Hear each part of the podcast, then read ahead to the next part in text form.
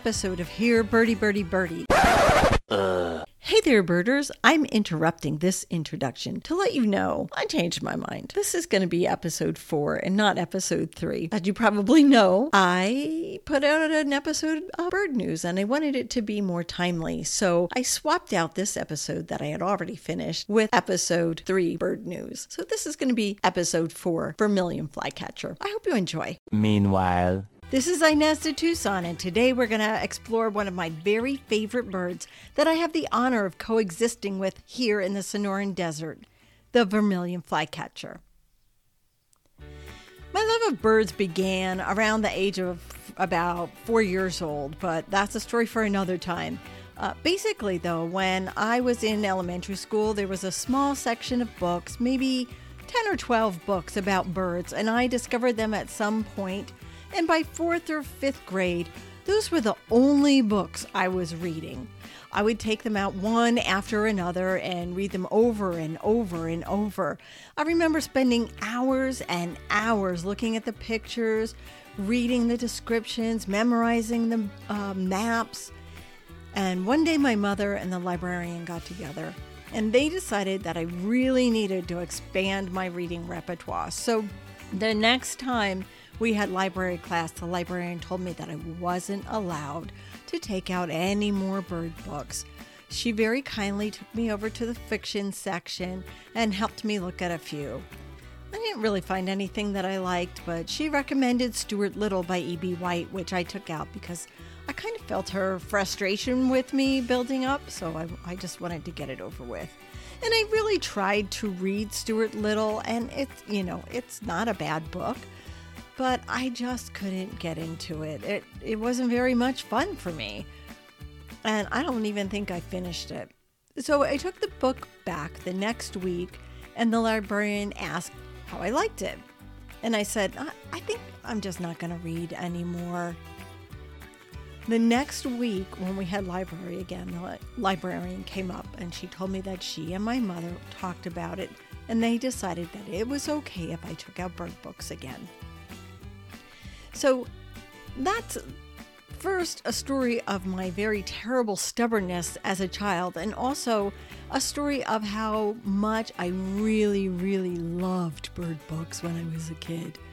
One of the books on that shelf at the school library was The Field Guide to the Birds by Roger Torrey Peterson, published in 1947. It has a picture of an Atlantic puffin a cardinal, and a grosbeak on a blue cover. In fact, I still have a copy of it on my bookcase.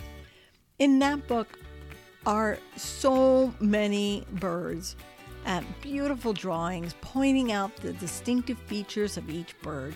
And being a small kid in fifth grade or something, I didn't get very many places. So there were birds in this book that I put on a list called I'm definitely never going to see that bird.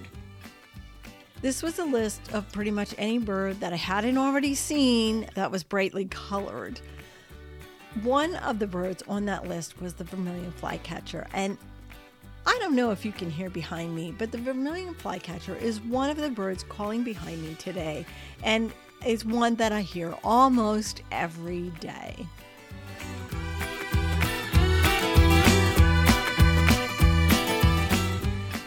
Remember the first time I saw a vermilion flycatcher in real life.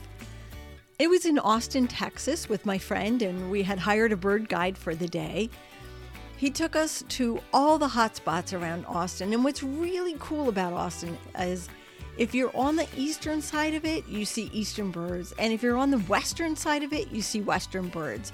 So we were on the western side, and he had put a tape of a screech owl and within 30 seconds, there were birds flocking in. I had my eyes on a fantastic bird, which escapes me at the moment, but into my binocular view flew a bright orangey red bird with black wings, and I yelled out, Vermilion flycatcher! And then I stopped and I doubted myself. I was like, how did I know that bird? Am I sure about that? I had never seen it before, but it was so ingrained in my memory from when I was a kid as a bird I was never going to see. And there he was, right there. So, for the kids out there, don't make judgments about what your life is going to be like and what you're going to see and not see. There's so much out there, and you're going to get to make your own decisions one day, and you'll be able to go and see whatever it is that you want to see. Let's start with the taxonomy because this one is actually fun. The genus and species for a typical vermilion flycatcher is Pyrocephalus rubinus. And I say typical because there are about a dozen subspecies that have been identified in its range, which is between southwestern US, south through Mexico, Central and South America, including the Galapagos Islands. Uh, typically, it's counted as Pyrocephalus rubinus. And I love that name. Pyro from the Greek meaning fire, and cephalus from the ancient Greek meaning head, so firehead. Rubinus from the Latin word ruber or red, so altogether it perfectly describes the bird as red firehead, Pyrocephalus rubinus. When you see this bird in full sunlight, his head really does blaze. I also checked my guide to birds of Mexico and North and Central America. And the authors Howell and Webb gave the bird the Spanish name Mosquero cardenal, which translates roughly to red flycatcher. As to the general impression of size and shape in this bird, the vermilion flycatcher is phoebe like. In fact, Pyrocephalus is categorized with other phoebes within the tyrant flycatchers. And I never knew this, but tyrant flycatchers are called that because of the very vigorous way they defend their nesting sites. They will dive and swoop at pretty much anything that comes near it, including um, humans. The male vermilion flycatcher is a bright orange red bird with brownish black wings and a matching bandit mask over his eyes. He's a stout, puffy bird, as one of my friends recently referred to him when comparing it to a cardinal. It's like a cardinal, only puffy. Although he's not as big as a cardinal, uh, he does have a rather plump body and a little shagginess on the crown of his head. I've often confused the female vermilion flycatcher with the Say's phoebe, and I always have to stop and think about when I see a bird with pinkish undersides. So, looking into this, I uh, found that an easy way to tell the two apart is to look for the contrast between the white and pinkish on the female vermilion flycatcher as opposed to the gray and pink of the Say's phoebe. The Say's phoebe's pinkish parts are also a little more salmony in color if you can get a good look at it. One would think after all these years that I would be able to tell the difference, but it was reassuring to see that the confusion between the two birds was uh, written in a couple of places, so I must not be the only one. The vermilion flycatcher is another bird like the Crissal thrasher that we talked about a while back, who is a resident of riparian areas. Again, riparian areas are those green areas uh, that follow washes uh, where there's underground water, usually in the in the desert, or sometimes it will typically follow a stream. But everything else is brown around it, green right where the water is. Those are riparian areas.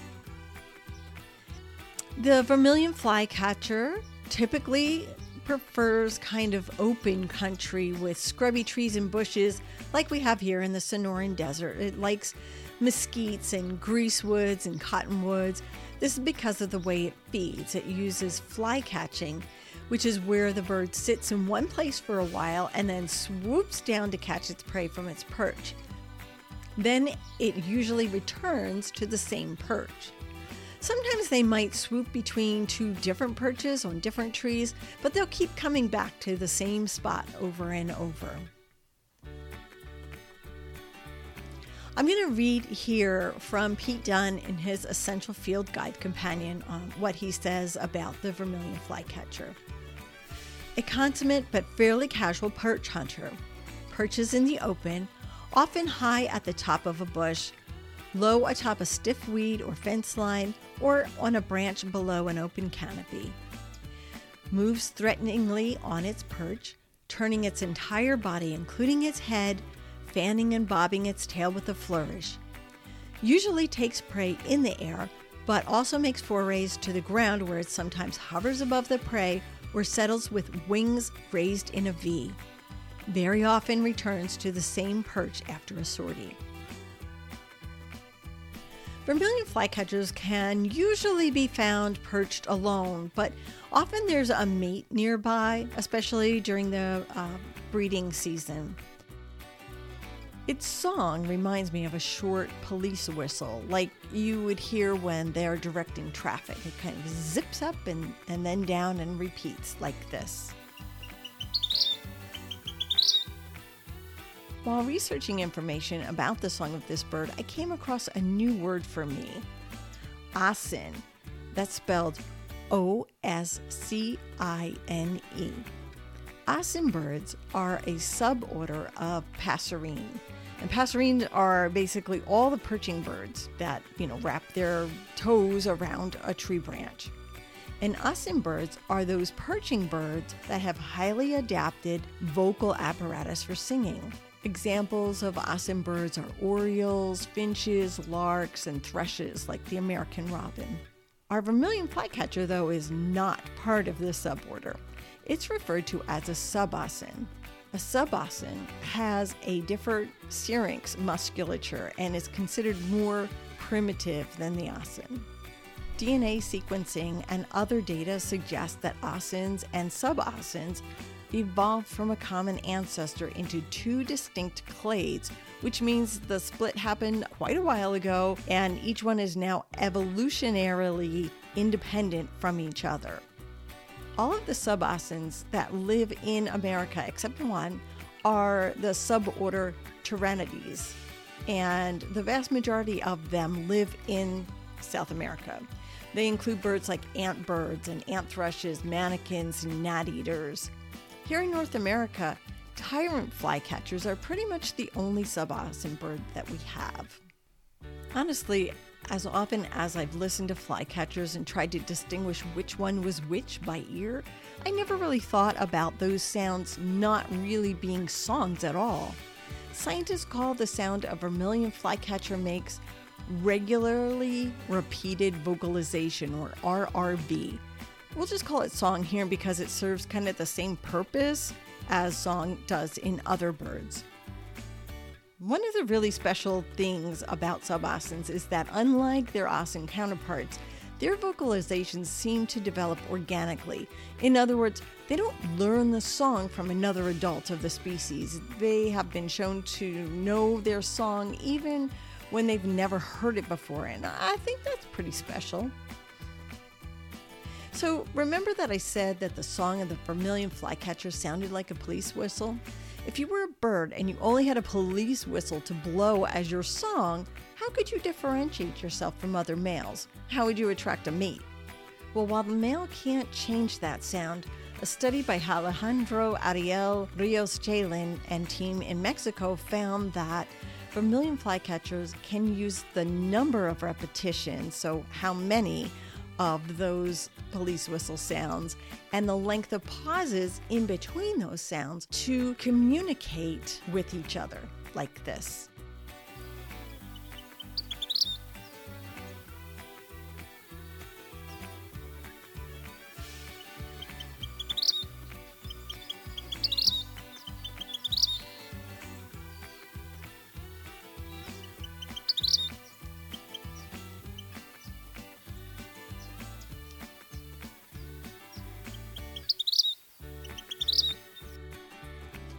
Also noticed that males, and I'm quoting here, not only sang more, increased their song rate, but also sang longer songs, unquote, after nest building. They hypothesized that this change might be related to female fertility. Interesting. Its nest is a shallow bowl of twigs and grassy fibers placed in a horizontal fork of a tree. Look for it in the middle-ish range of the tree, not too high and not too low, kind of that Goldilocks spot. In 2008, Kevin Ellison of the American Bird Conservancy documented in the Wilson Journal of Ornithology that several pairs of vermilion flycatchers had reused their nests during a single season to raise more than one clutch. And these reused nests were more successful than newly constructed nests. He stated that the main advantage of this would be reduced nest predation. In other words, the nest has already proven itself to be in a good location away from predators, which is something that bird pairs have to consider when they build a nest. Is it high enough or remote enough so snakes and mammals don't blunder in and eat all the eggs? Of course, there may be no getting away from the dreaded brown headed cowbird, but reusing a nest saved the birds about eight days of available breeding time in South Texas, where Ellison made his study.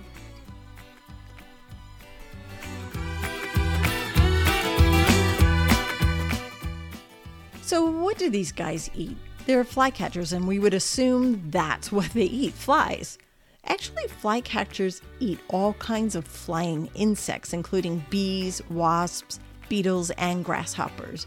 They, as I said, sit on a perch, swoop down and around to catch the tasty bug, and return to the perch to eat it. Pretty normal stuff, right? Well, here's one thing. In 1993, Brenda Andrews, Marie Sullivan, and J. David Horath, who worked for the U.S. Fish and Wildlife Service and the Bureau of Land Management, documented a sighting on December 2nd and again on December 4th, 1993, of an adult male vermilion flycatcher eating a small fish. Yes, fish. Wait, that's the second invertebrate eater that's been reported eating fish. Remember that American dipper in episode 2? Hmm. It seems like maybe we have a lot to learn about what birds actually eat. So, the first time the vermilion flycatcher was seen by this trio, it already had the fish in its mouth, so we can't know whether it actually caught the fish itself or scavenged it from the riverbed. But the second instance, the bird was observed directly trying to catch the fish. I'm going to quote here. Andrews returned to the area on 4 December 1993 and observed an adult male vermilion flycatcher on a small mesquite branch 2.5 meters directly over the water. So they're talking here about the Hassayampa River Rest area, which is southeast of Wickenburg in Maricopa County, Arizona. Continuing with the quote After several minutes of observation, the flycatcher flew down, breaking the surface of the water. It then hovered just above the water for several seconds before darting down into the water. The bird hovered, then darted into the water two more times.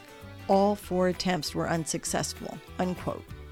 They checked the water and didn't find any insects or other invertebrates in that area, but they did find large schools of long fin dace, which is an abundant native fish. They also saw black phoebe at the same spot making a successful dart for a fish. So interesting, right?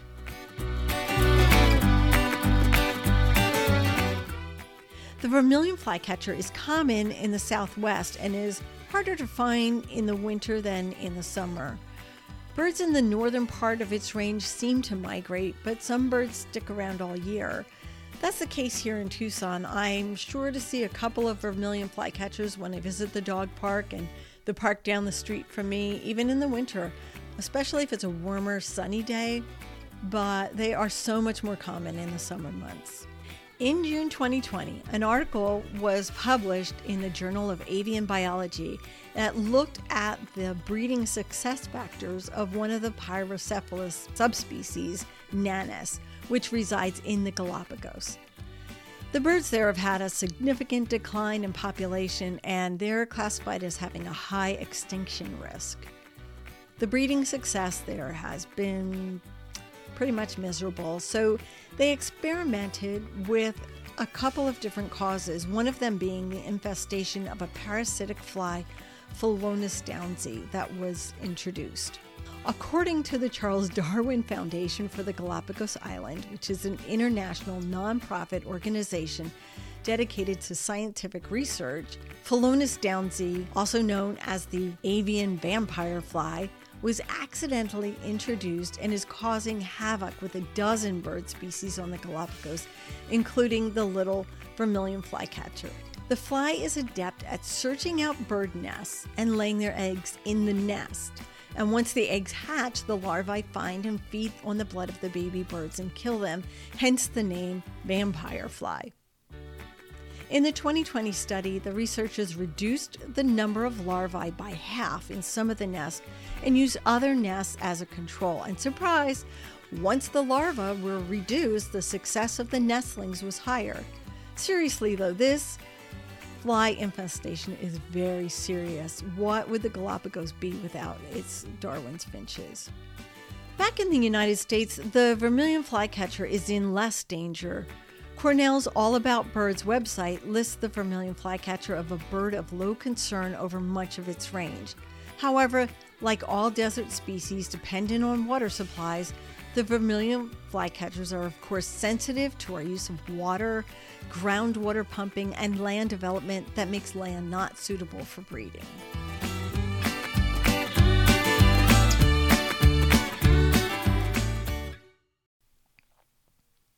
So that's it, the third episode of Here Birdie Birdie Birdie. I hope you enjoyed it and learned something from it. I surely did. If you'd like to hear more episodes, be sure to subscribe. And if you can, give us a good review wherever you downloaded this podcast so we can reach a wider audience. Until next time, stay birdie and nerdy, my friends.